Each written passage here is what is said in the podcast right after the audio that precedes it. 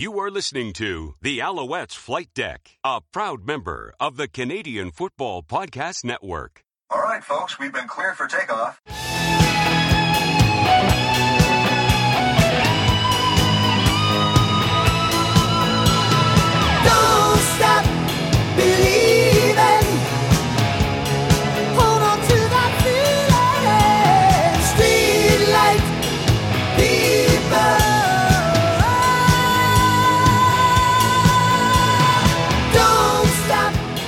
Welcome to the Alouettes Flight Deck, podcast dedicated to Montreal Alouettes football. I am Tim Capper, along with my seatmate this week, Cliffy D.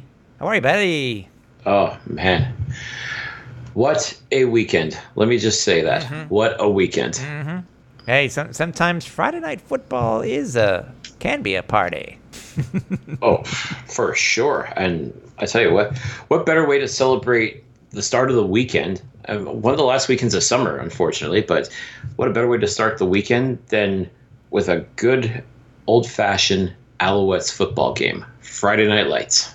Yep. Uh, and one that actually is one to remember. I, this this this one will probably go into the into my memory bank of one of those ones that you you will that I will happen to remember for quite a while.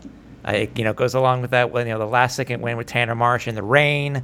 Um, you know, the the, the game where AC uh, became the all-time leading passer in pro football history. Um, to Mike Pringle um, breaking the 2,000-yard rushing barrier. So there, there are many milestones and many games that I that I'll remember. Obviously, the 13th man game.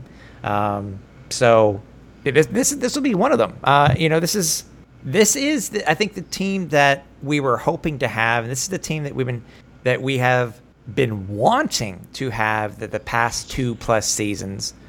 And you know, it's you know everybody says it's it's. I think even the players have said it too. It's a work in progress, et cetera, et cetera, et cetera. So it's you know it. Yes, it's only it's only two games, especially with Pipkin under center. But you know we we can we- we have a lot to talk about. That that's the main thing.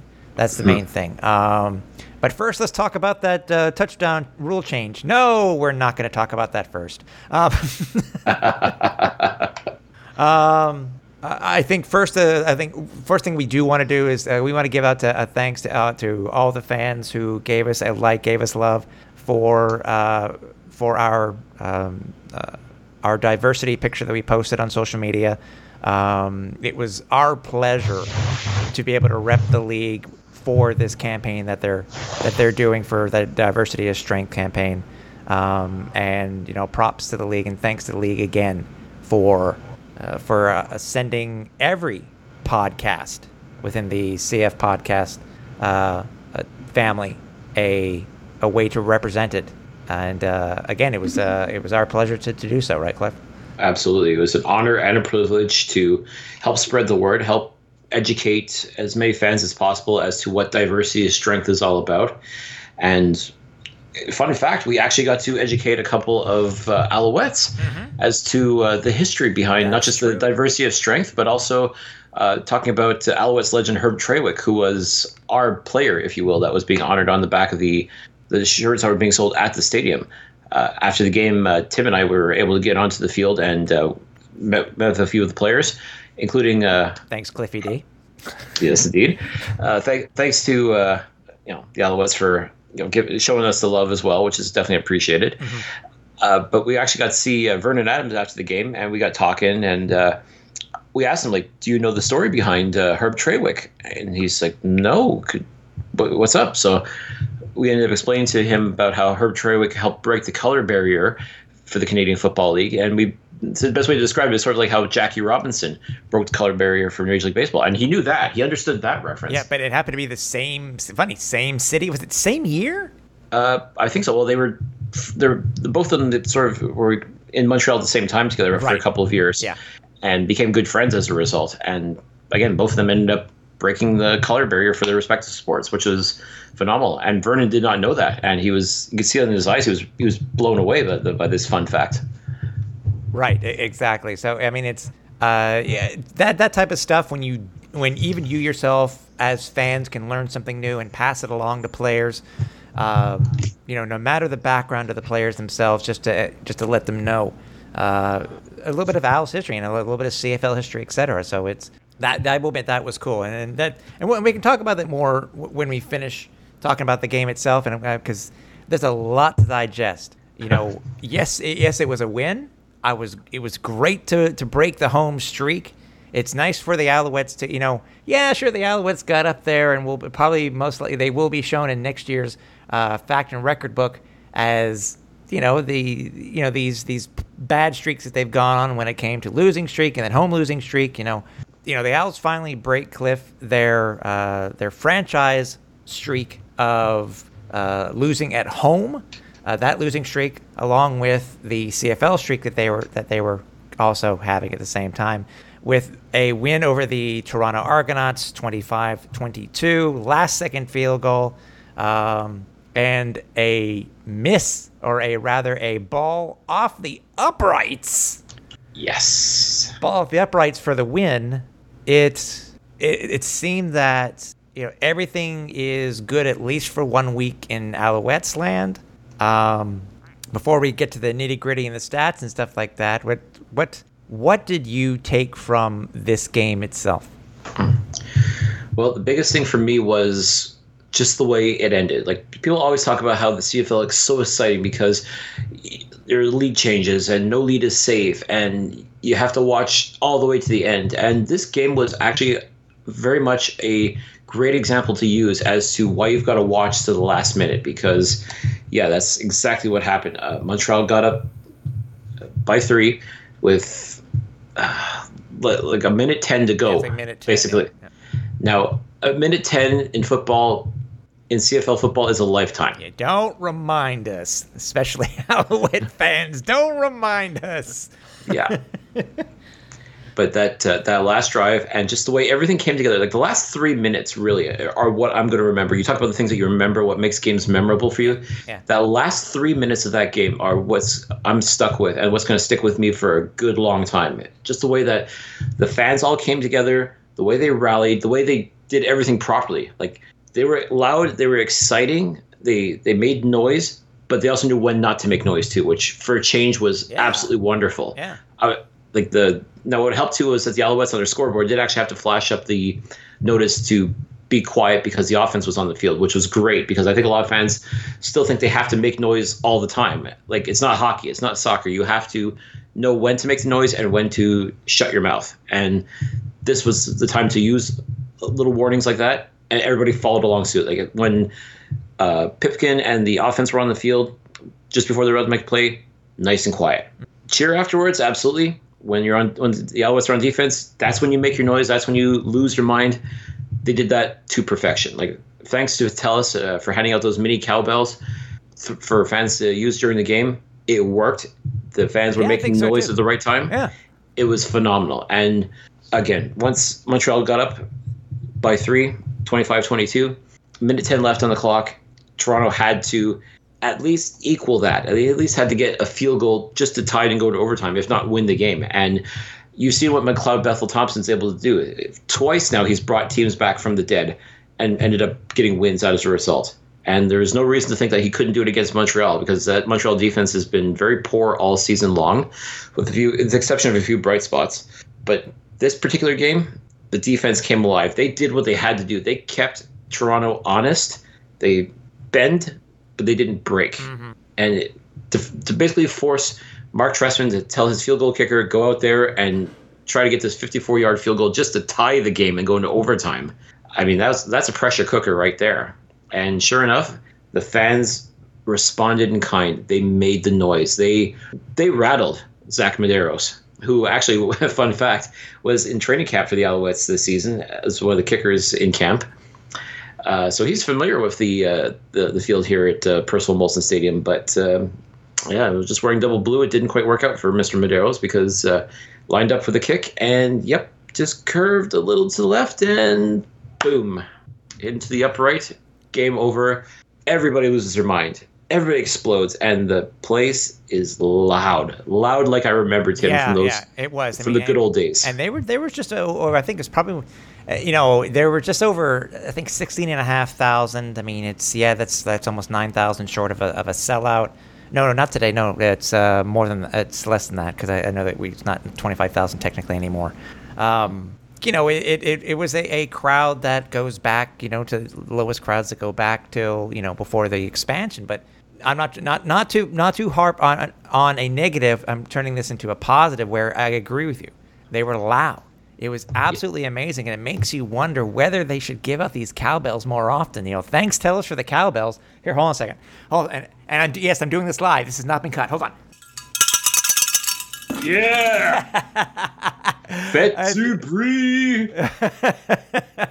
I hope I didn't blow out anybody's earbuds by doing that one, man. Um, yeah, it's.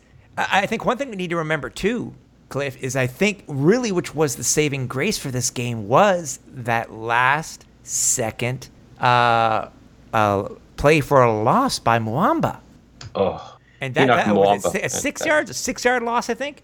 Yep. a six yard loss, and it helped. You got to admit, it pushed it back just enough, just enough, where you know where, where we got where he where we where we got that you know where he was able to get the the stop on James Wilder Jr. Uh, I said that six yards helped.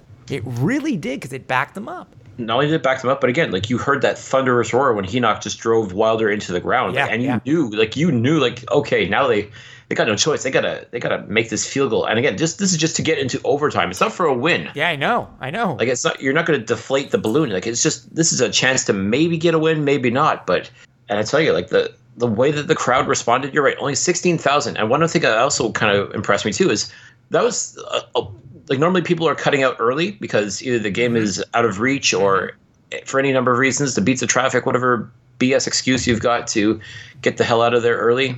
No, it, th- this time around, like I'd say, like there's about sixteen thousand in the stands. I'd say there was close to about sixteen thousand that stuck with it to the very end because again, the Alouettes gave the the fans something to stick around for. Us. They gave the fans something to cheer about. And for once, and I'm just curious, I'm just curious to know if the Q4 tickets actually were used.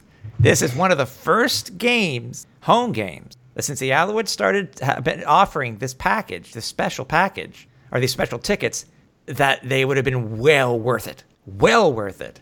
So, just out of curiosity, you know, uh, Alouettes head office, uh, shoot me an email uh, at uh, at repacked r e p p a c t at gmail.com. I'm, I'm curious to know.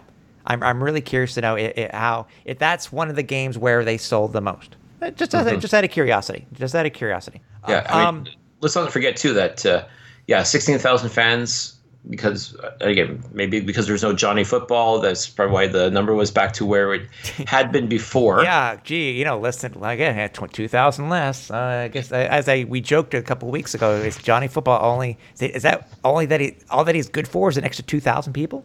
I guess so. I mean, if the numbers don't lie, right? So, but uh, again, that, that still that doesn't take anything away from the crowd. Like, I mean, that was a crowd that, I- and I've said this a million times to other CFL fans, like in different cities, that maybe this is probably the smallest stadium in the Canadian Football League, but you give these fans something to cheer about, and it is loud, and it becomes one of the loudest, and sometimes even the scariest place to play because those fans, when they get cranked up like that, they will make the noise, and the players too. Like we were talking with them as well afterwards, and they they felt it. They felt the energy, and how do, at that point, like they even said, like how do you how do you not want to run through a brick wall for these fans and give them that win that they've been desperate for? Yeah, yeah, exactly. And for me, and I told you this at halftime, um, that that was probably one of the most exciting first half. I mean, it, was, you know, it wasn't that high of a scoring, a high of a scoring game at halftime, but but for me, Cliff, I mean, it was uh, 15-10 Owls. But to me, that was one probably one of the most exciting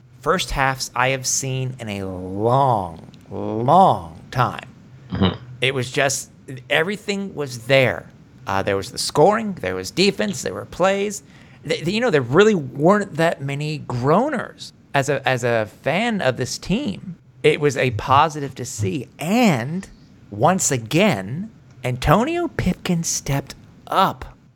I don't, you know, I mean, it's, I, I, it's something about, uh, you know, the CFL when it comes to these players. If they have the right I mean, this is not a shot, by the way. It's not a shot at, at, at Manziel or any other quarterback that's, that starts in this league. But if you have enough time and you know the play, if you know the the playbook well enough, and if you get your uh, if you get your your protection, you can play well. And, I, and if I remember correctly, I have to go back into the archives of all the pods that we've done. I remember saying, and I think both of us, had, I think, agreed upon this thing is that we, we saw Pipkin play in that game in Hamilton, even though we didn't score a point, he looked good. We like, and, and I remember saying that I loved how he threw the ball and how sharp it was.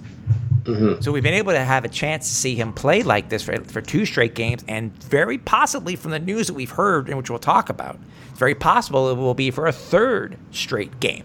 Mm-hmm. No, Pipkin definitely earned the opportunity to start this game against the Toronto Argonauts, and you made the most of it. And you you talk about it all the time, like the CFL. It's all about when you get that opportunity, when your number is called, you have to be ready. And. Pipkin was ready. Like you could easily make the excuse that oh he's just a wide-eyed rookie. He you know doesn't know what he's doing, and let's just hope he doesn't completely crap the bed or any nonsense like that. No, no, no. When if you are a professional athlete, you are prepared. You have to be prepared on game day for any situation, including, heaven forbid, you have to get the call to start. And Pipkin was ready to go. He was ready to go in Edmonton. Yeah. Looked looked very good there too. Not great, but good. Like he definitely looked like he belonged there. And I I said it as well that he definitely deserved the opportunity to start, even if Manziel did have a cle- clean bill of health, which he ultimately did not have. So by de facto, Pipkin goes in and he starts against Toronto and played exceptionally well. He made everybody sit up and take notice of who the heck is Antonio Pipkin. Like he came out of nowhere. Like everybody's expecting Johnny Football and the disastrous Alouettes to you know completely make a further mockery of themselves, but no. Here comes Antonio Pipkin, uh, a young 23 year old out of nowhere, out of a small Division two school that nobody's ever heard of in Montreal. I promise you that. And he comes in and he plays an exceptional game. Not perfect again, because unfortunately he did have a pick six, but I mean over 300 yards passing. Not his fault uh, though. Not his fault. I, again, I, I- wish there. I wish there was a stat cliff that would recognize the pick six. You know, when a pick six, so it doesn't go against. You know, it, it allows the the receiver to keep his yards and, and, and the pick six, but it doesn't go against a, a quarterback because it what that wasn't his fault. It really wasn't. Uh, for for those of you who didn't see it, unfortunately, the uh, the pass from Pipkin bounced off Ernest Jackson's fingers and right into the hands of uh, uh, Alden Darby for the Argos, and he took it back to the house. So these things happen. I mean, you can get mad at Pipkin, you can get mad at Jackson. It was just one of those things where just it, things happen. What are you, what are you going to do? It, it sucks, and yeah, it does go, end up being a bit of a blemish on Pipkin's record for an otherwise fine evening, but that's football for you. Yeah, and and- and- let's not let's let's not take anything away though. The fact that overall Pipkin played a tremendous game at home, knowing full well that there was a lot of pressure because Montreal has to win games. They're all, that's all there is to it. I mean, like this season, like they're it, it's getting away from them fa- fast if it hasn't gotten away from them completely. Like I I said at the start of the year, like this team should be going seven and eleven. And I think that would be successful, believe it or not. But I mean, the way he came in and played the way he did was absolutely tremendous, and he more than earned the right to be playing this Friday in Ottawa as a starting quarterback. So I, uh, from all indications, it looks like he probably will end up getting the start. And even if Manziel is able to dress, if not play, I still would give the nod to Pipkin, and I think the coaching staff is pretty much in agreement that yeah, Pipkin. He went out there, he got the W, and let's see what he can do going forward. Well, it's something about you know talk about you know where where uh, where Pipkin went to school. I mean, what look at look at the stars. Look at the star quarterbacks that we have in this league and where they're from. You know what I mean? It's it's it's, you know some of these lesser known schools that nobody seems to know about, but for some Yeah. reason they they excel and they become stars. No, it's true. And for all the hype of, oh, Johnny Manziel, former former Heisman Trophy winner, like, okay, that's great. It's, I'd it say, is how, a, many, how many have the Alouettes had on their team? How, how many have been in the league? Period. Yeah, I know. And I, again, the, I can count on one hand the number that have actually been truly successful. Uh, it just, I mean, uh, winning a Heisman Trophy is a, a terrific accomplishment. We'll never take it, that away from anybody, but it's not a guaranteed recipe for success. Believe me, there's been more failures that were Heisman Trophy winners in the CFL than success stories. And at the end of the day, you've got to have more than just a trophy to your name to be considered an instant success. Yes, it'll get you in the door and get get people talking about you, Yeah. but you still have to produce. And best example, Bo Levi Mitchell went to Eastern Washington University, very small school, just like uh, Tiffin was for Antonio Pipkin. Yep. East, but Look East, uh, well, to be fair, Eastern Washington, I think is I, I knew of Eastern Washington. I, as you said before, I had never heard of Tiffin. Yeah, I mean, yes, Eastern Washington has produced quite a few quarterbacks, including our own Vernon Adams. That's right. Uh, but okay, so that, maybe that's the best example. But the point is, it's not what you consider to be a big school. Like you're not going to see a whole lot of Heisman winners coming If you there. remember for for Vernon Adams, you would think more or less for Oregon than really for Eastern Washington. No, this is true too. But again, my, my point is that these smaller schools still are producing quality football players, and Mm-hmm. Yeah. don't like. I'm just saying that for fans not to get so dazzled by the whole Heisman hype, because yeah, it's an impressive feat, but at the same time, it's not. It doesn't mean anything once you actually take the field. At the end of the day, you still have to perform. You still have to know your playbook, make your reads, and do the things that you have to do to become a successful quarterback. And guys like Bo Levi Mitchell, guys like Mike Reilly come from small schools. They get it. They put in the work, and they've become successes. And Antonio Pipkin, as far as I'm concerned, is on that same track right now, and he's only going to get better with time. Yep. So so Pipkin was uh, 23, 22 of 32 for 303 passing yards. You know, no touchdowns passing, one pick, um, but he did have uh, two rushing touchdowns. Um, um, also, uh, receiving wise, uh, leading receiver was uh, B.J. Cunningham, eight targets, five receptions, 85 yards. Uh, Eugene Lewis, six receptions, 79 yards. Ernest Jackson, what? 70 yards for Ernest Jackson. Eight targets, though. Eight targets, four catches, 75 yards. Uh, Darius Bowman got into the act. Uh, Stanback got in the act. Johnson, there. See that? That's a name that was like who? I had, I had totally forgotten he was uh, he was on the team when he had that 17 yard catch. Patrick Lavoie actually got a catch. Um, so and then rushing, uh, you know, uh, uh, Sutton was out this week. Uh, seems to be okay, uh, on the right track to come back from what we are understanding, but Stanback did well. I mean, 11 rushes. See, this is what I told you after the game. You get a, a this is when you want to try to mix things up. You have to give your running back the attempts, and they did. Now, he, you know, his average was about uh, quick math was was about was about 5.3, give or take. Um, uh, but he was having some issues with uh, a slightly sore hammy. I think it was sore hamstring. So he was coming in and out in the, in the second half. He may have gotten more attempts if that was the case. But um, Pipkin also was able to, to get into it too. I mean, 29 yards, six rushes. Uh, Ryder Stone got in there too. Uh, BJ tried one play, something that the Owls had tried. It, wa- it was a it was an, an end around. It was I think it was Yeah. an end around. Didn't go anywhere. It usually does well uh, for for the Owls, but it just for that one, it just seemed doomed from the beginning on that one particular play. But um, for Bethel Thompson, 26 of 37, 296 yards and a touchdown. And remember, the the Argos only scored one offensive touchdown. That other touchdown was because of the pick six, and they Yeah. really kept of all time. And, and this is the guy who, who is known to really hammer the Alouettes. Wilder only got 29 yards on nine rushes. No, this uh, the run defense actually came to play, and I like I said, I've been very critical of this defense pretty much for the past few games. They, I've really felt, with the exception of Henoc Muamba and Chris Ackie, nobody has really stepped up and made things happen. But now you're starting to see that. Now they're still missing a few tackles here and there. Don't get me wrong. There's Right, still a few yeah, yeah. areas. Yeah, yeah, yeah. Well, I mean, with Edwards, Edwards at 114 yards. I mean, that I think that says it all right there too. So yeah, I, like I said, there's still a lot of work to be done for this defense, but it was a lot more encouraging than what it has been in previous weeks. So I will say that it's uh, it was definitely good to see. Uh, there was a lot of bend but don't break. They they pretty much had to force uh, Medeiros to kick a couple field goals just to keep keep things competitive. So. And yeah, pretty much one offensive touchdown for the Argos. I mean, that says it all. Like that's a defense that I think realized that they've been coasting would be a polite way to put it not really playing up to their potential, but this particular game they stepped up. And again, that those final three minutes was really where you got to see what this defense was made of. And yeah, there was a lot of bend, but they there did not. There was a lot break. of bend, especially on that last on that last drive. Yeah, that, that Yeah. pass uh, to Armani Edwards uh, yeah, just yeah. from gets them from out of the goalpost shadows. Yeah, yeah, yeah. So just about midfield, uh, right there. Like that's where you start to waver a little bit, but then at that point you you realize you just got to keep going. You got to get louder. You got to get louder, and that's what the fans did. And I love I love seeing that. Yeah. I love seeing the way that the, the people just came together and they realized, okay, you have to make noise. You have to do what it can to rally this team, and they did it. And again, my hats off to this crowd. I mean, they did a fantastic job of just.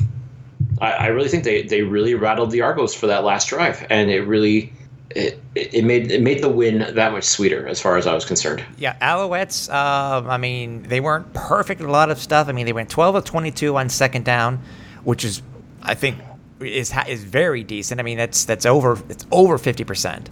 Um, you know, they were finally able. To, Toronto only had 55. Actually, Owls and Toronto had 55 offensive plays. Considering what they uh, the Owls had given up over the past two weeks when it comes to offensive plays, if you're when you're able to reduce 30 plays over a two week span, that you're going to you're, you're going to be better, and, and that's exactly what they were. And I think one of the biggest the biggest other stats too that I'll get to is yes they were able to control the the penalties, but the main thing here, Cliff, and this is the this is the this is the big one here, is that the Owls time of possession they was almost dead even. The difference in time of possession between the Argos and the Alouettes, the Owls uh, had the ball for 10 more seconds. Just 10. Considering that the Alouettes have been giving up anywhere between 34 and 38, uh, 38 the ball for 30, for 4 to 38 minutes in the last two games, that's a huge improvement. Absolutely, it's uh, one of the things I've been saying too is this defense has been on the field way too much this season. But I think they've I've done I think they've done a pretty good job of just evening things out a little bit. I think that like the offense was given a chance to really shine. There was ch- given a chance to move downfield slowly but surely. Which is again, this is all you want from your offense is to just click and just move the ball down. You don't have to make every every play doesn't have to be spectacular.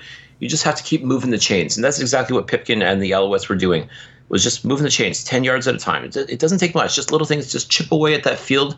And I would have liked to see a few more touchdowns. I think there was a couple, a couple more plays that uh, could have gone our way that would have made a, a, huge difference. But you know, it is what it is. And Boris Bede, I, I still think uh, his kicking is leaving a lot to be desired. Yeah, but yeah. give him give him credit where it's due. Four field goals. That's uh, that's still again that's that's 12 points right there. Like 12 out of the true, at but it- 25. But it goes back to the few things in, in years past with the Alouettes and the and the O, uh, is that you know they had I think they had uh, they had a turnover and they were able to, uh, deep into Toronto uh, into their uh, end and they came away only with three.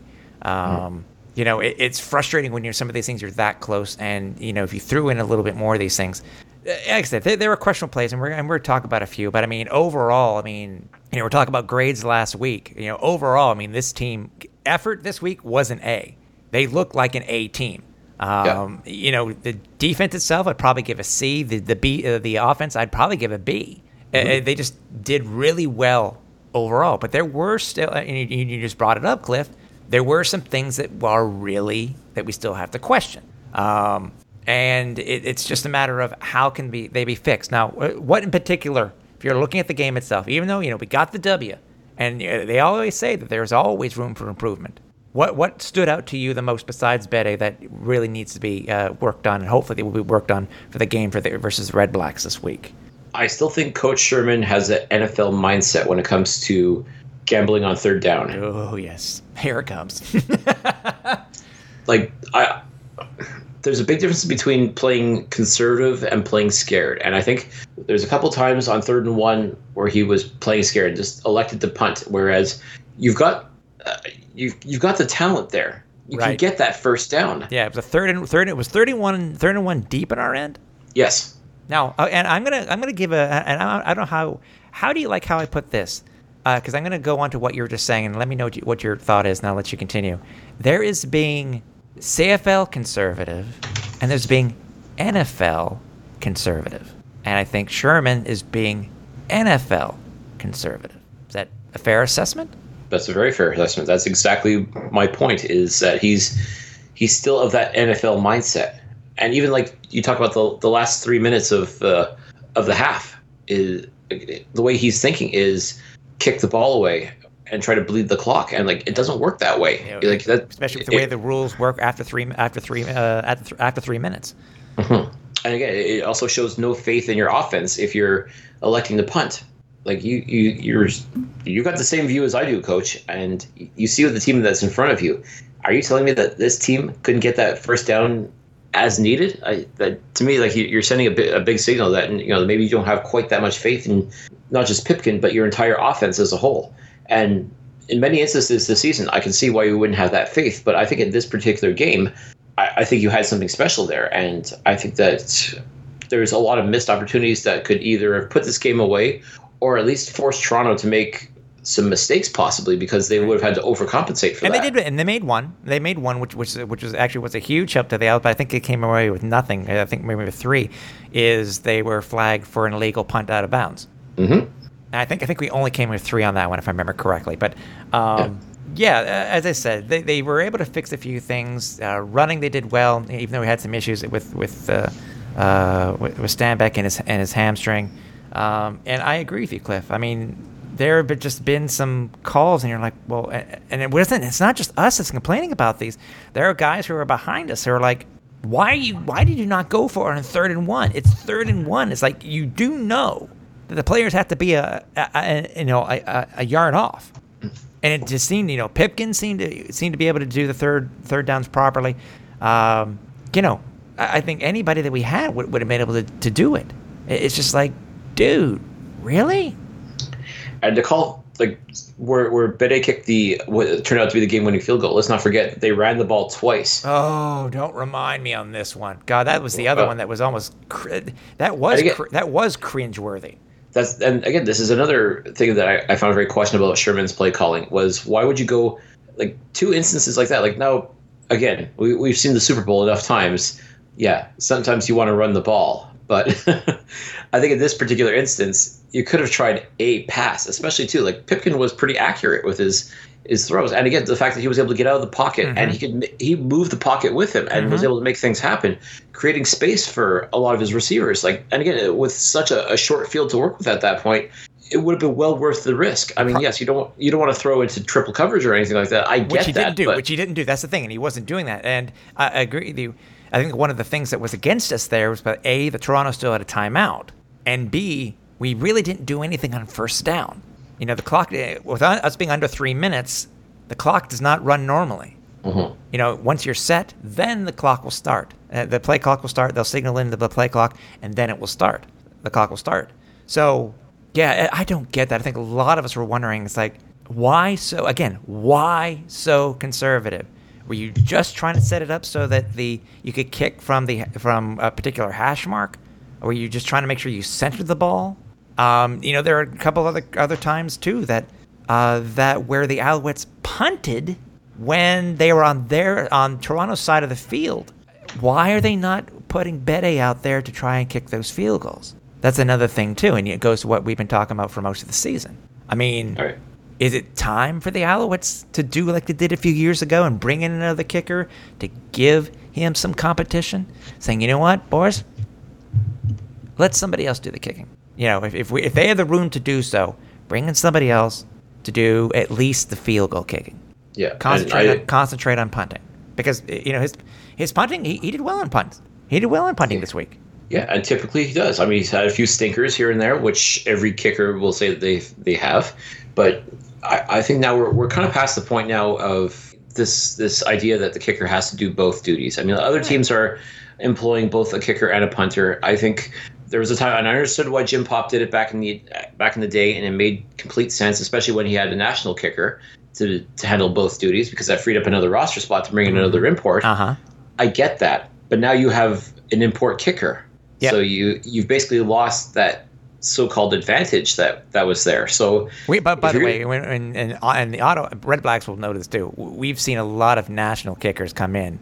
If we can find a national kicker that can do just as well, I mean, you know, he did average. He, he averaged 46 yards a, a punt. He did very well on kickoffs. I mean, he averaged 82 yards, a, uh, 82 and a half yards on a kickoff. He had two of them go into the end zone, especially one right that set up Toronto's last drive. it went directly into through in, into the end zone.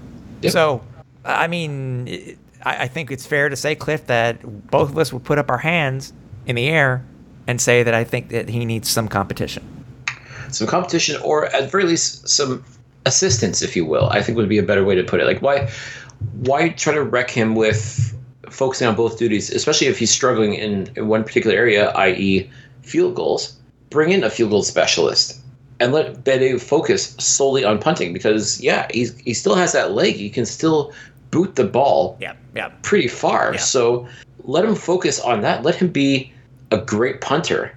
And then you bring in another kicker, uh, one with real accuracy, one who can make those money shots when you need to. To me, uh, it just makes more sense. I mean, especially too, like, again, if Bede was national, which everybody seems to think he is, but I'm sorry to say he is not. He is not a national player. If he was a national player, that'd be one thing, but Yeah, he's not. Yes, so, he went to yes, he went to the U Laval. I, I get that, but it's true. You're right.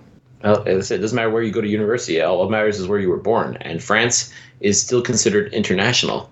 So, like I said, the it, yeah, uh, I think the time has come that really they should be focusing Bede more on punting and bring in, say, a Swayze Waters even to handle field goal kicking.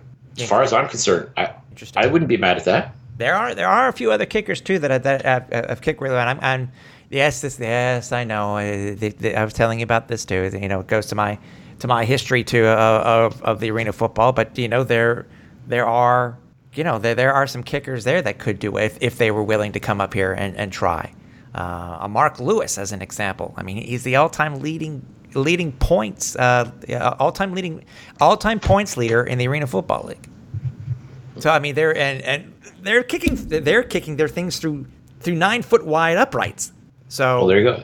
I, So it's something. I mean, it's it's you know again, it's it's we'll see what happens. So far, nothing's come over the wire. So I, I I'm suspecting that we're not going to see anything anything anytime soon unless unless something really happens. You know, if if he gets hurt or, or whatever. And we're, obviously, we're not wishing that upon him. But it's I, I don't I don't know if Kavis I don't know if Kavis is concentrating on that. Mm. I mean, you, you got to think about everything in itself, and it also goes to think that are are the Owls having a couple? Are the Owls having issues with the salary cap? I mean, yes, we've had so many players on the on the on the six game this year. I know that's doesn't go against the cap, so it's I, I don't know. I don't know. What what else? What else could could we improve? We'll, we'll move on to a couple more things that. Uh, that we want to talk about this week, uh, obviously, before we finish up the show. But anything else want to point out? Not really. I mean, like we've covered quite a bit, and Oh, yeah, I, I do think that overall the Alouettes played a much better game. They definitely seemed a lot more focused, a lot more into it. And again, I don't know if that just speaks to the leadership of Pipkin that uh, he was able, just at a young age, to be able to command that respect, that uh, that uh, admiration from from his teammates, that they were willing to play for him, they were willing to go to war with him. I think that made a huge difference. I'm not saying they were willing to go to war with Johnny Manziel or Vernon Adams or anybody else who was under center for the Alouettes this year, but Pipkin just had that calming effect, which is again, I I, I can't say this enough, folks. The kid is 23 years old. I mean, that's that's some kind of maturity right there. I mean, that, like I said, Drew Willy is a lot older than 23, and he has looked very scared, terrified, even being under center for the Alouettes. And I didn't see that at all in Pipkin. And you, you could make every excuse in the world that, well, he's just a kid. What what do you expect from him and all that? Like, no, he came in and he was very much in control. He the, the moment wasn't too big for him. I, I love using that expression because it's so true. Like sometimes a moment will swallow you up, and I think it has swallowed up a lot of people in the past. But Pipkin, I didn't see that at all. Like I just saw calm. I saw someone who had he he played like he'd been there before. And for someone who is still very much a rookie when it comes to the professional ranks, uh, I, I I can't overstate just how amazing that is. And other people took notice of that too. Like social media was just buzzing, buzzing about Antonio Pipkin. Like people, if you didn't know who he was, you were learning pretty fast about what this kid brings to the table. And Yeah, yeah. it's amazing. It was amazing to see too, like throughout Twitter, just how everybody became excited, like just watching this game. Like people wanted the Alouettes to win. Like the same people that were crapping all over the Alouettes for their various personnel decisions, uh, you know, play calling, uh, you know, any number of reasons why you want to bag on this team. And sometimes they deserve it, sometimes they don't. But all of a sudden, it seemed like everybody was just rallying around the Alouettes. Like they they wanted the Alouettes to win this game, which was incredible. And I think a lot of it had to do with the fact that you had this quarterback who really came out of nowhere. All of a sudden, is coming in and leading this team. Like picked up this team by the scruff of the neck and is bringing them along. Yeah. And to me, like th- that's what made this even more amazing was the fact that people were legitimately excited for the Alouettes, really, truly rooting for them. Like even if you you had no allegiance to the Alouettes, or you know even if you didn't like the Alouettes, you still there's still seemed to be a little part of you was like, come on, you got to win this game. You got to win this game. And I think there was genuine joy and happiness amongst the CFL community, knowing that hey, maybe Montreal isn't quite as bad as what people were thought. Maybe there is a little bit of hope for this team. Maybe there is something here that they could build upon. Mm-hmm. And to me, that was awesome. It was really great to see that, and like we felt it in the stands, the the energy, the excitement, the the happiness, and again, as soon as you go on online and go on social media and you see that same sentiment being sung throughout the entire league, I mean that was that was pretty awesome. Yeah. I think uh, of, of all the things that I remember for this game, and and like on the field, but like there's a lot of stuff you remember off the field, and just that that absolute joy and encouragement from everybody else. I mean that that's really really what helps makes this game just that much more memorable. And uh, like you said, of all the games that we've we've seen at Percival Molson Stadium, like those highlight games that you were talking about earlier to start the show. Will this game be one of those games? It's still too soon to tell, but I I agree with you. I think a lot of people are going to remember where they were when they saw Antonio Pipkin win his first game as a Montreal Alouette. And by the way, one thing we can't, and before we move on, there's one thing, another thing we really had to talk about. And if you've been following Alouettes for as, as long as we have, there's something else that really did stand out. John Bowman. Holy crap. What a beast. The dude goes in there basically with one arm. And God, I'm, let me go back to the final stats. But I, we know he had uh, more than one pressure. I mean, it's just, it's crazy. Bowman, Bowman, Bowman, Bowman. Um, five tackles, one sack. This dude was playing on fire. Yep. I mean, to, to have a partially torn muscle in your arm out two weeks and to come back, baller, man. Oh, Yeah. And let's not forget, and he's not going to like me saying this, he's not a young man anymore. He's uh, unfortunately, uh, ah, but he looks pretty sweet in that Levy jacket. he does. I, I'll, I'll give him major props for that. The, the guy is a fashion plate, but Yes, uh, yep. but I tell you, like he he looked like the John Bowman of ten years ago, Oh, yeah. and I'm sure he, if you were to ask him, he probably felt like the John Bowman of ten years ago. I Father Time remains undefeated. There's no question about that, and he has stated this will be his last season in the Canadian Football League. But I tell you, like you- you're absolutely right. He came back. You would have never imagined that he had pretty much ripped his bicep of all of all things. Like oh, sometimes that, that'll end your season, but no, two weeks later and he's back at it. Like and like not bad for an old man, quote unquote. Yeah. I tell you, I say the dude's younger than me. So, Well, uh, but you said it though. He is a warrior in the, the very se- the very sense of the word. John Bowman was a warrior, and oh, yeah. he he played his heart out as I expect him to do day in and day out. And yeah, I, I, big props to John because he he showed up and he showed out, as they say. Oh yeah, oh yeah. Don't forget, we are on social media here at the Flight Deck. A couple of ways that you can follow us. Uh, you can head over to our Twitter account, which is at A- uh, FL Deck. You can head over to our Facebook page, which I think really needs to be updated more than we actually do keep it up to date, but it is over at Alouettes Flight Deck over on Facebook. And if you want to listen to all of the history when it comes to all of our the archive of all of our our past episodes here at the flight deck there are multiple ways you can do it. You can do it over the easiest way at www.alouettesflightdeck.ca there's also google play. There's also itunes there's also podbean there's also stitcher and there is also i'm doing it again is, it- is, it- is it the same one i keep forgetting every week Every week, like clockwork, you forget this. Spotify. Thank you. I think it's I know they all begin with an S, but I can't remember. Help me. Speaking of age, um, yeah. Uh, if you wanna, if you want to uh, contact us, you can you can do so. Uh, we're at uh, uh, Alouettes podcast at gmail.com. Uh, or flight deck. What is it? I haven't used that much. That's the bad thing about it. Um, and then, or you can see Cliffy or, or I on on Twitter. Cliff is at Cliffy D, and I am at Repact R E P P A C T. Uh, okay, heading into this week, um, couple things to talk about, but, but before we do, experiences on the field after the game, because I know we talked about a little bit before the beginning of the game. Um, what, what what's any any takeaways from it from from our our, our post game walk of the field? Oh, just uh, like I said, just being able to talk to the players afterwards and just really get a sense of, I think, relief more than anything else.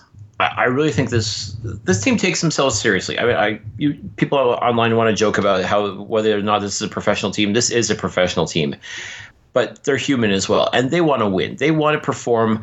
They're not just there to collect a paycheck. Like they want to win as badly as the fans want to win. And what I took away more than anything else, just in talking with them, it says there was relief. There was that that monkey is off their back now. Like now they can focus again. They can stop worrying so much about trying to get the win because now they've gotten it, Right. and now they can just focus on the next one. Now they can just now they've got a quarterback that they know they can trust, know that they can play with, and want to play for.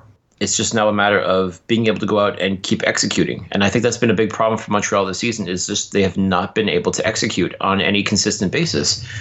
And I think the players would tell you the same thing is that they they've got to be better and they know they have to be better. Yeah. And I think uh, just in speaking with them, there was that sense of relief and then of course the joy of winning because let's face it winning is awesome so they want to keep that going but what i took away more than anything else i think it's just asking them like what did you think of that crowd because i, I know there's a there's a couple of veterans that have been there before that have they, they know what the, this place can get like but i'm talking about like the people that have, are relatively new to the alouettes Yeah, and i think a lot of them were sort of taken aback at just how loud this place can yeah. get Yeah, Even at sixteen thousand.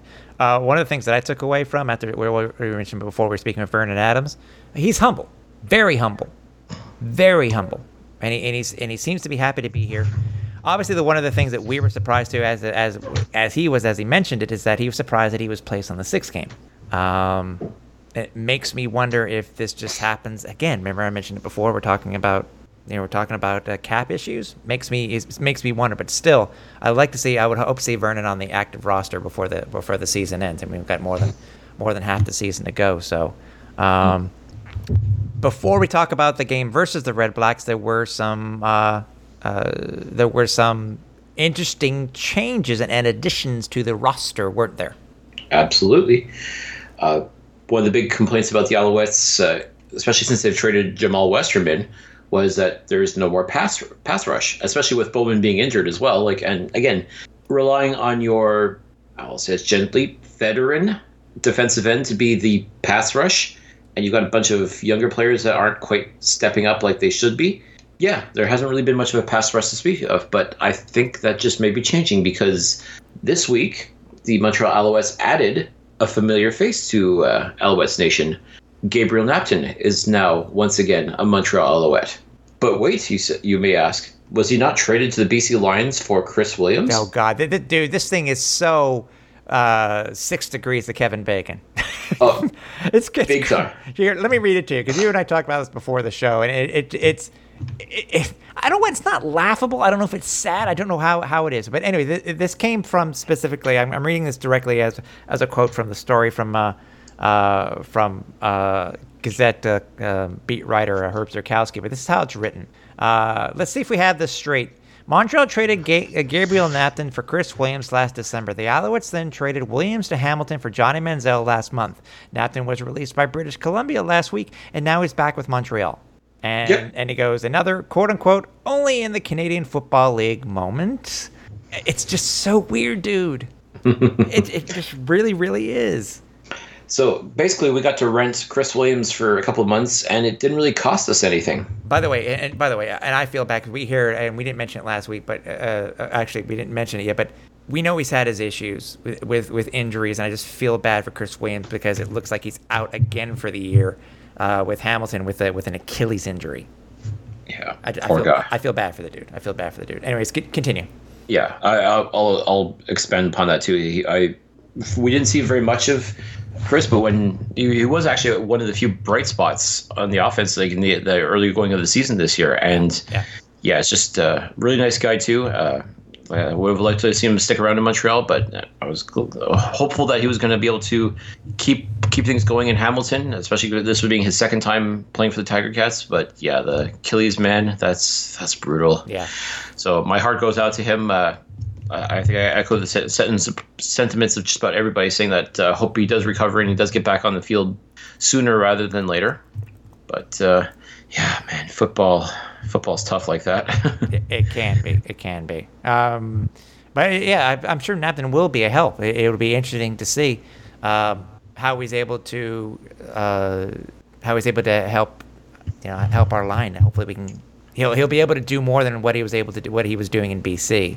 Yeah, he's he was actually pretty quiet out there. So, which I, I ultimately led to his release. But maybe it was just one of those cases where, it, kind of like a Darius Bowman in Winnipeg, Uh-huh. maybe it just wasn't a good fit. I, I'm wondering if that's the reason why, for whatever reason, because again, we, we see what Gabriel Knapton did here in Montreal, and he was just outstanding and absolutely outstanding player. So for it not to work in BC, you have to wonder maybe it really was just the system out there just didn't quite work in his favor. Like he couldn't quite work within the system there. So maybe, and hopefully, he comes back here to a familiar place where he knows that he pretty much knows what to expect here in Montreal. And maybe we will get that uh, Gabriel Knapton of uh, a couple of years ago, where he was just an absolute force. And and if, if we can, if we can get that pass rush back again, and he can provide that for us, man, I'm telling you, that's that's going to be a, a real shot in the arm because this this defensive line is there, there's a lot of good play, pieces on there, but they're just not clicking the way they really should be. I'm hoping that Knapton, if he can step in and help provide that, again, still he, still has John Bowman bookending him, so uh, if only for another couple more games, really. But I mean, if if Knapton can step in and be that leader again and help bring guys along, a guy again, guys like Jesse Joseph and even Bo Banner, who was drafted essentially to be John Bowman's replacement, I believe. If he can help mentor those guys and bring them along, uh, Gabriel Knapton, then man, the the fact we we basically picked him up for nothing, outstanding. Yeah, no, I, I know. Well, Uh, we had a couple more uh, uh, tran- uh, things that happened on the transaction wire. What what else were they? Well, uh, it's funny we talk about uh, Chris Williams, who was part of the Johnny Manziel trade. Another part of that trade uh, was uh, Landon Rice coming over to Montreal alongside of Tony Washington. Uh, Landon Rice ended up being released uh, and uh, now back with the Hamilton Tiger Cats. So it's Go figure. you, you talk about that six degrees separation thing, Oh, and I know. now I know.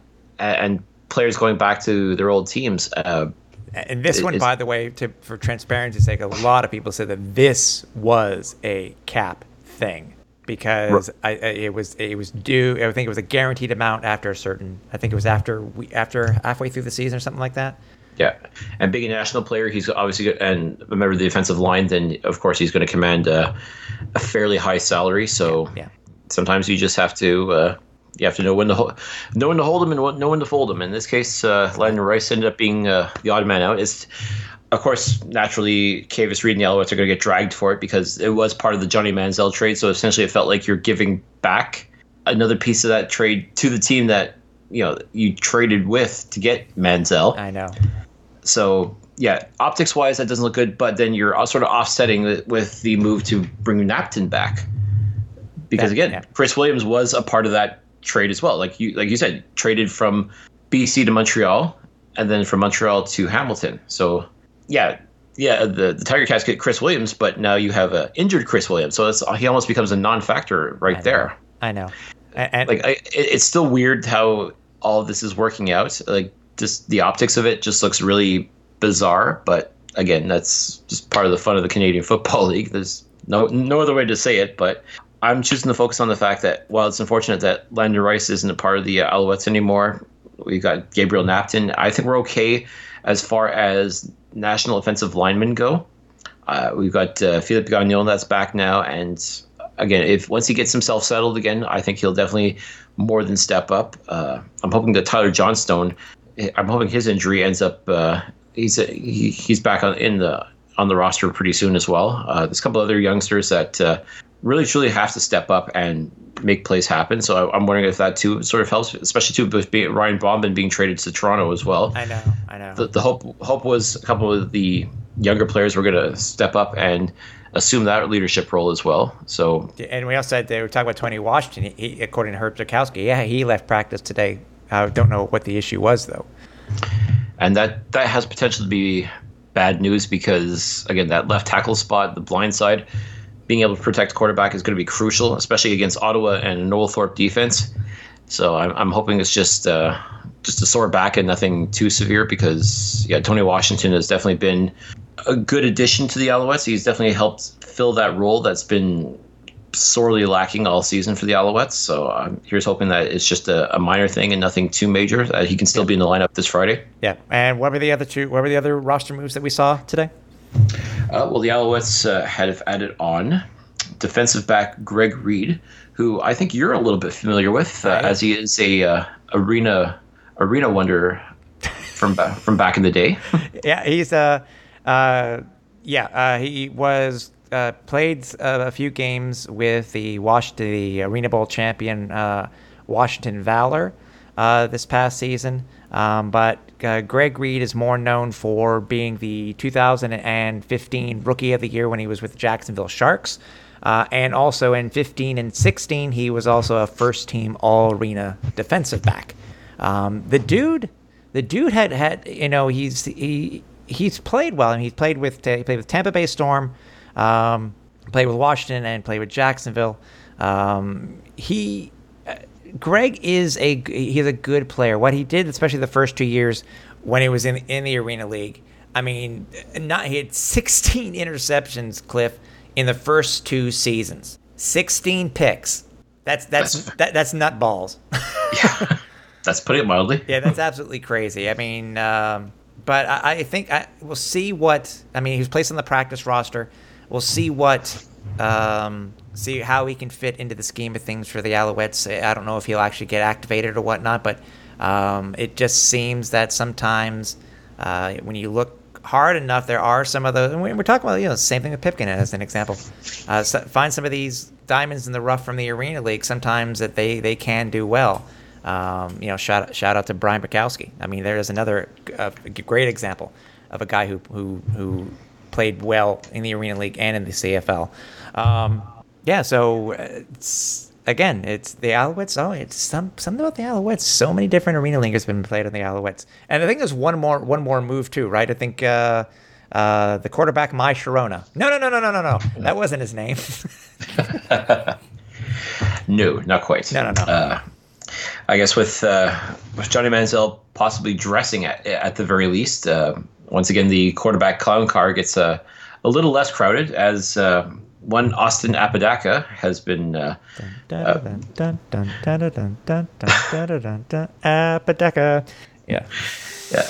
Unfortunately, uh, Apodaca has been uh, released. Uh, as again, uh, we can only carry so many quarterbacks at one time. So, yeah, no kidding. God, we have so with, many on our roster right now well, not just uh, I think it's just made ros- on the active roster as we do on the uh, six game injured list. So yeah, that's what I meant. Yeah, that's what I meant. Um, so by the way, speaking of heading into talking about this week's game, uh, one thing we you know we did mention that um, we had a, a, a, we had some issues you know with with running backs, and we may have another one this week because it looks like that not only is Suddy going to be out for at least another week but it, also looks like that uh, you know uh, William Stanback's going to be out too because he's he's going to be he's going to be uh, nursing his uh, uh, I guess the, his hammy. Um, they're actually stating, and I think it was in the paper today, uh, reported by Herb Zurkowsky, it's very possible that um, we actually may see the return of Stefan Logan. He may be activated from the sixth game. Mm-hmm. Yeah, in fact, I believe he was a participant in practice, and uh, I guess to see if he's uh, if his ankle is healed enough that he'd be able to actually take some reps, uh, whether it be as uh, as returner or actually get in and actually play as running back as well. Uh, let's not forget we do have Ryder Stone. I was about to say, yeah, Ryder Stone too. Yeah, yeah. And I think Ryder Stone has a little bit more weight. That I mean, I understand Stefan's a tiny guy and he he can move, but maybe we do need a a, a running back that has a little bit more poundage on him. Yeah, and I- I've said before, like even when he was drafted, I said he was cut. He's cut basically from the same cloth as Tyrell Sutton. I mean, he's fast. He's, he's a little a little more. He's a little st- uh, shorter, a little stout, but I mean, he's got the muscle. Like he can actually lower his shoulder and truck people over if he has to, and he's not without missing any of the speed as well. So, i if this if this means that Ryder Stone's going to get more reps as the starting tailback, I'm all for that because if you folks haven't seen this kid in action, my word, he he is the real deal, and I definitely think he can be a very exciting part of this offense. I definitely think he'll complement Pipkin very well, as I'm sure the temptation will always be to keep passing the ball because Montreal, as you know, they love to abandon the run game even if things are going well. But if if they actually stay committed even just a little bit and give Stone the chance to like they did this past week. Yeah. Yep, because we saw what William Stanback can do, and again, returning as well. Like, uh, uh, I, I really think that uh, given the chance, Ryder Stone can really make some stuff happen, and I'm all for that. I mean, I guess we'll see uh, whether Logan gets activated or not. I think uh, the two of them end up splitting the duties as far as uh, running back goes. I mean, listen, we, we, we know what Stefan Logan can do. We know what he brings to the table. I would still like to see them focus more on the future and really give Ryder Stone a chance to ball out, if you will. Now you mentioned, you know, same thing. You you mentioned that so far we know that, that Stefan Logan has not been activated. The same thing goes, even though he's practiced this week, is the same for Johnny Manziel. He's not been cleared yet medically to play, and that's why, from everything that we're reading from all of the beat writers, it is very possible that uh, Antonio Pipkin is going to get his third consecutive start. With and depending on what happens with the Johnny Manziel situation and uh, if he's cleared or not, it's very possible Manziel will get will be second uh, second string quarterback, and then from there, uh, our third string would be. Um, Matthew Schultz. Thank you. Sorry, Matthew Schultz. Yeah, Matthew Schultz. So, um, what what any any thoughts? I mean, by the way, it looks like Trey Rutherford may get a shot this week. Which would be great because again, our first our first round draft pick, which we don't seem to have too many of those going forward. So let's Not for the next three years. Yep. yeah, let's uh, so whatever whatever we have, let's let's make the most of it. So, what's your what's your thought on on that situation when it comes to the QBs? well, I again, I, so I you think both because I can, I can admit both you and I and a lot of play. Like I, I, we talked to Joey Alfieri after the game. And you, I think he was on board with us on this one. Some aren't, and I understand. And it, it, we even all said it. it you know, Manziel money uh, as far as what he's making, not necessarily you know money being when if he's on the field he's going to succeed, but we think Pipkin deserves to get the start. No, you see this in hockey all the time. Is you go with the hot hand. Like if a goalie is playing particularly well, you stay with him until he until he's not anymore. And again, it doesn't always work that. Way. It should work that way in sports. Is you go with who you think is going to win the game. Mm-hmm. Montreal, however, it's a very unique situation because yes, you do have this heralded superstar, if you will, and that people are coming out to the stadium to watch. Now, mind you, that's not going to be necessarily a big concern because the game's going to be played in Ottawa. Now, I'm sure fans in Ottawa would love to see Johnny football again, but it's not their call. Like, it- it's not going to affect Pipkin's preparation of the game one way or another. He's not going to have that sort of sword hanging overhead of, oh gosh, if I screw up, then they're going to take me out and put Johnny Manziel in, and people are waiting to see him play, and blah blah blah. Like we're not going to have any of that. I think Pipkin has done more than enough to prove that he can be trusted with the football. He can be trusted with the game Yep. to do well. Yep. And barring a complete and utter collapse, I don't see any reason to force Johnny Manziel into the game. I- And even I- then, yeah, I. I would still almost rather go with Schultz over Manziel, especially too if Manziel is not 100% medically cleared. Now we know that I- I'm of the opinion too that uh, the reason why Manziel kept playing against uh, the Ottawa Red Blacks a few- couple weeks ago was because the pressure was on to keep Manziel on the field because people were watching the game strictly for him. But I think that's not going to be the case necessarily. And again, there, there, if you want to, if you want Manziel to be playing longer than one season, you got to keep this guy healthy. And if he's if he's not medically cleared, then that's all there is to it. There's it's not even a discussion at that point Yeah, I agree. I agree. you may as well you, you know what you have in Pipkin, you know what he can do, and oh by the way, he won the game last week. I, mm-hmm. there's your argument. As far as I'm concerned, I, I just don't see any logical reason not to start Pipkin. And let him see this through. You saw what he did in Edmonton. You saw what he's done against Toronto.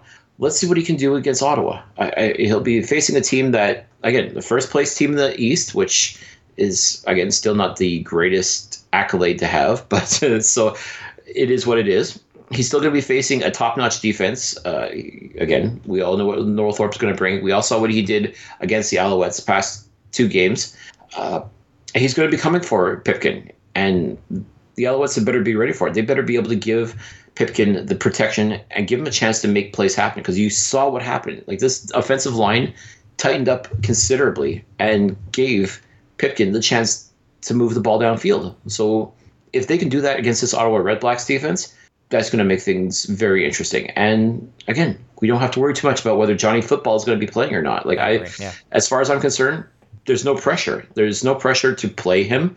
There's no pressure to rush him along. Even if he's 75%, which is still pretty good, fine. Dress him if you want, but don't force him into the game unless you absolutely positively have to, or you absolutely positively feel he can contribute positively. By so the way, even if he's second down, I still find that I still see Schultz doing the third down gambles if we have any. yeah, and really truly, I'm I'm perfectly fine too with Pipkin and Schultz being the one-two combo as well, and just have you know Manziel there. I don't know for moral support, I guess. Uh, yeah, yeah. But let let the kids do the heavy lifting for this game Yeah. at the very least, and then at that point you're gonna go into the bye week. They'll give Manziel yet another week to make sure that he's completely recovered, and then at that point you can sort of make a decision at, as to whether you want to continue the Pipkin experiment or are you ready to ease Manziel back into the starting role. That's funny. It's funny you use the word experiment because for Pipkin right now, I would not even use that word. I It's personally wouldn't either, that, but you know, but uh, that's the that's the impression I get just with how well the, again this entire season has felt like a big experiment as to who's going to be leading the Alouettes. I mean, we we started with Drew Willy, we had Jeff Matthews, we had Vernon Adams, we have got Johnny Manziel. Now we're now we're at Pipkin. I mean, this is this has been one big experiment, one big petri dish, if you will, for for Canadian football. And lo and behold, it just has to be the Alouettes that end up being the guinea pigs for this uh, particular experiment. right. So, what's your thought, by the way? Uh, Kyries Hebert is very possible that he will return and play his, t- excuse me, and play his team for the very first time since he's uh, since he was signed by the Red Blacks in the offseason. Man, they the Alouette. This is what I'm talking about with the Alouettes. They're they're going to have to double up protection to make sure that Kyrie's Kyrie's given the chance. He will he will hurt somebody. That that's just what he does. He's he's the angry bird, man. Like he he knows how to headhunt and he knows how to take people out. Yeah. And I guarantee, like he, I, I don't know what he knows of Antonio Pipkin, but I, I'm sure he doesn't care about Antonio Pipkin. All he cares about is knocking this guy out, and whatever it's going to take to help Ottawa win. That's what Kyries Hebert does because that's what he did in Montreal. He played with that sort of mindset of, if you're in my way, I'm going through you, and we loved it. We loved it when he was an Alouette. Oh, but yeah. I don't think we're, we're, we're not going to love it so much now that he's a Red Black. So. Um, yeah, I, I know what you mean. It's uh, it'll be another test for the for the O line. Um, so we got third, you know, third overall. Uh, you know, Trevor Harris, third when it comes to passing yards, fourth in touchdowns. Um, what does this Owls team need to do, and who do they need to center on? Uh, so what do they need to stop? You know, Brad order- you know, Sinopoli. Sinopoli? One hundred percent Brad Sinopoli. This guy, this guy, he just owns the Alouettes. He has owned them all season long. In the two games that the Alouettes have played the Red Blacks, whether it was here in Montreal or in Ottawa, Sinopoli just makes this defense look foolish. I mean, defense has made themselves look foolish too at a few times, but Right, right. my God, like just the way Harris and Sinopoli just connect, and they've been doing it all season long against other teams as well. But man, something about Montreal itself, Brad Sinopoli just seems to get up to another level when it comes to playing the Alouettes. Like, and he finds open spaces where you didn't think there was open spaces. And Christ, uh, Trevor Harris is throwing up ducks, wobbly ducks, Oh. and somehow Sinopoli is coming down with them and moving the chains as a result. Yeah. wh- What about uh, what about uh, Greg Ellingson though? I, last time that we played, it was more Ellingson than it was Sinopoli. Well, and And mind you, and mind you, Powell too. Well, and, and this is the thing. Like, there, there's this three-headed monster going on with the receiving corps in in Ottawa. If it's not Brad Sinopoli, if it's not Greg Ellingson, you've got Diontae Spencer, and then on the ground, like you said, William Powell mm-hmm. is very much like Tyrell Sutton. It's just that you give him the opportunity, let him make some make some lanes for him. He will put a hurt on you. That's just- just the way he plays. That's, and I expect to see more of that as well. So I mean, this defense really has their work cut out for them. They've really got to be able to contain a lot of people, which is easier said than done. And all of a sudden, like Trevor Harris, like he, he, if those guys, if they're able to contain those guys that I just mentioned, Trevor Harris will still find someone else that, that'll get open. Like this is the thing. Like he just he sees the field in a way that I just don't know how anyone else could be able to. And he again, he makes something out of nothing every single time. Like you just I, I, I tell you, I, I, I don't know what it is about the guy and just the way he, he looks at things. He must see things just in a completely different light than the rest of the league does. But man, he, he he's found a way to just extend drives over and over again. As again against Montreal, again look at the numbers he's put up. He's put up 400 yards the first time around, nearly oh, just over 500 yards too of passing, if I'm not mistaken, a couple weeks ago. I mean, like you've got to contain this guy. It's easier said than done, but I mean, this defense has to find a way to get in Trevor Harris's kitchen by any means necessary, and you've got to rattle him somehow. I don't know how you're going to do it, but you've got to find a way to just make him uncomfortable, and just again, you, you did the same thing last week against McLeod Bethel Thompson. I'm not comparing the two quarterbacks by any stretch, but And look what they did Montreal- against, and what they did against Reilly two weeks ago. Exactly. So I mean, they know how to do that. They know how to get that pressure on the quarterback. They just have to do it consistently and still somehow contain, like I said, that that three-headed monster of Sinopoli, Spencer, and Ellingson. It, if they can just match keep points off the board, just like they did a couple weeks ago. Like, uh, listen, that game in Ottawa a couple weeks ago was a pretty tightly contested affair, and I have a feeling that this game could very well be like that again. But again, these are the things you're going to have to do. Like you're just going to have to find ways to contain him and then make the most of your opportunities on offense. Like you saw what Pipkin can do. You know he can make plays happen, and he's going to have to do that over and over again. There's just no two ways about it. Yeah. Um, five dimes, man. We were talking. I sent out a tweet before we did started the show tonight. Five dimes has Ottawa favored by 16 and a half points, and I'm like, are you serious? Really? I mean, I can I can understand I can understand Edmonton being favored by, uh, by it, was almost, it was almost 20 two weeks ago, but Yep. but uh, it's not. It, the Owls did play Ottawa very well the last time. This, this defense was on the field way too much. I, I don't get it. 16 and a half points, in my opinion. I am a open-minded Alouettes fan, and I will say when I think that something is dead on, like it was for Edmonton, but this is ludicrous. There's no 16 and a half points is not is not is not it's, there's no way. It's way too high. Way too high in my opinion. I'm telling you, folks, I I agree. I absolutely agree. Uh, take the points on this one. Like, but like if I'm not a gambler, but man, I tell you, like this makes me want to put some money down on on Montreal just for for the simple fact that they will definitely cover. I they may not win this game, but I think they'll cover 16 and a half points. Yeah, I, I'm like, dude, there's no way, no way, no way at all.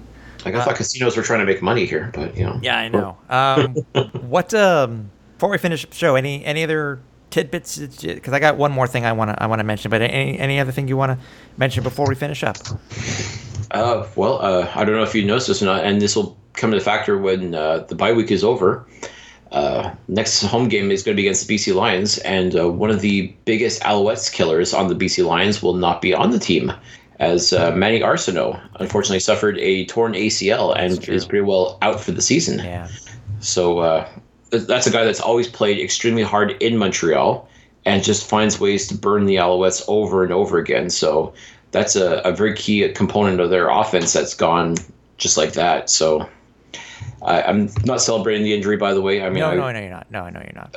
but I am pointing out the fact that uh, BC is going to be playing in Montreal in a couple of weeks, and uh, they certainly have some weapons uh, in their arsenal. But uh, I- I mean, to, to not have the Manny show uh, with them is going to be very tough, especially since they won't have uh, Solomon Alumi- Elimimian with them as well. So I mean, like a lot of the key components that you know of for the BC Lions uh, all of a sudden aren't going to be there. So I'm really interested to see uh, when the Lions come to town, uh, just what they're going to have to do to try and replace uh, a talent like that. Because love him or hate him, uh, Manny Arceneaux is definitely one of the premier players in the Canadian Football League, and to not have his leadership and his playmaking ability on the team. I definitely think is uh, is definitely a, a, real shot in the gut to uh, to BC Lions fans. Yeah, I, I yeah I agree. That, that's uh, it's just sad again. You know, we saw what happened with Chris Williams, so it's just sad to see see them go down. I want to actually give a shout out uh, to some to a woman who has just grown leaps and bounds in this uh, just by from from her work that she's done with within the CFL is to uh, Johany Jutras man, how she has just become the uh, one of the photo darlings of this league. With, with how she's been able to shoot the league and the many uh, fascinating pictures that she's been able to take. Um, you know, she uh, finally has available, and Cliff, you saw it. The picture that she took is an aerial photograph of Percival Molson during the game uh, this past week, and she has it up on her shop.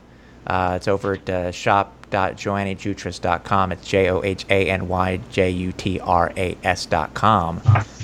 It is an absolutely gorgeous photo, and you, of of the stadium and downtown. Uh, I think during the game, and uh, I've I've always said to her, I said if you can shoot something, because she's taken some of, of, some stadiums before, Cliff, and I said if, there's the right one for for the Alouettes, I, I will be I will be the one of the hopefully one of the first ones to buy it, and this thing came out, and I was like, dude, I got to buy this thing. And it's just it's just gorgeous. I mean, great shot, eh? Absolutely. If uh, you want a, a, preview of what it looks like, uh, you can follow her on Twitter as well at uh, Johany Jutras. Yeah, right. It's there. Yeah. And yeah, it's definitely a phenomenal photo. Like she even tells you how she took the photo as well. Like I said, going up into a helicopter, the kind of camera she used, and just the uh, it's on Instagram, the way you see this. A great Instagram page too. Oh man, I, I, tell you, such a talented eye and a great detail. Like you said, you see the city, you see the the stadium in action. I mean, it's just it, it, it pops. I mean, it is just a phenomenal photo. And like I said, she, she she's known league wide as the photographer for the Canadian Football League. But I tell you, like that, the, when you see those uh, unconventional shots, if you will, because it's one thing to take shots of the stadium itself. Uh, and shots like of plays going on during the game and all that, and they're they're all fantastic. But I mean, to get a, a new perspective, if you will, like you're seeing things that you maybe not wouldn't have thought about before, and you're seeing it through her eyes. It's just it, it's phenomenal. There's just no other way to describe just how amazing it is. And yeah, like just take a look at this picture, folks. And yeah, yeah. I, I, expect her to be selling quite a few of these prints. Yes, it's uh, on fine art paper. You can get one a five by seven for as low as thirty five bucks, and she signs them.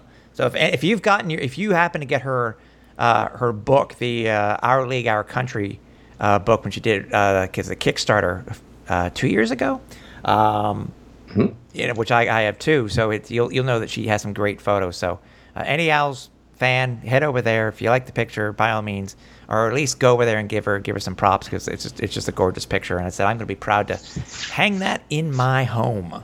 Um, so a uh, couple of a uh, couple of ideas in, in, our heads coming up for our bye week. Uh, we hope they come to fruition, and uh, if there's any more information we can give you, we will do so.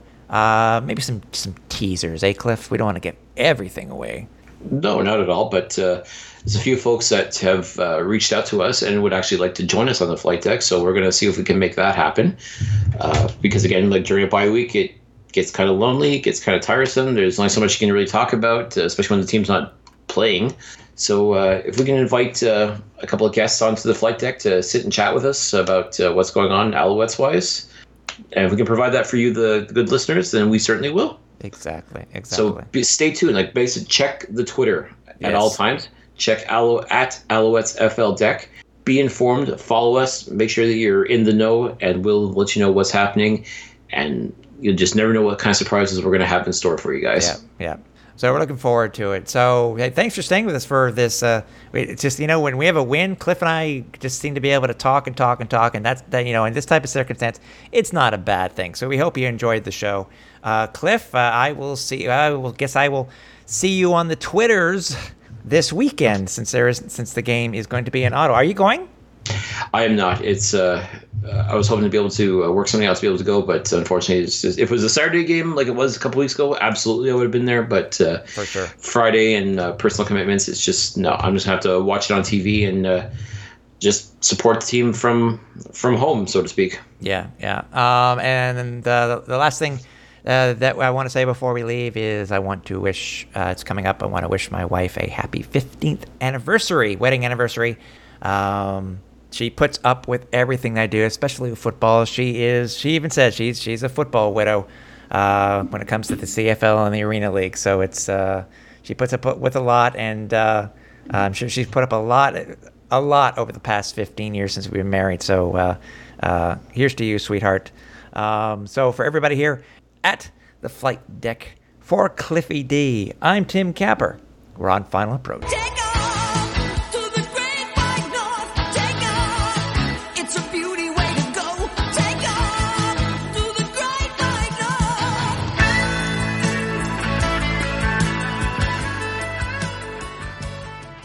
Thanks for listening. Find more great shows like this at CF Pod Network on Twitter.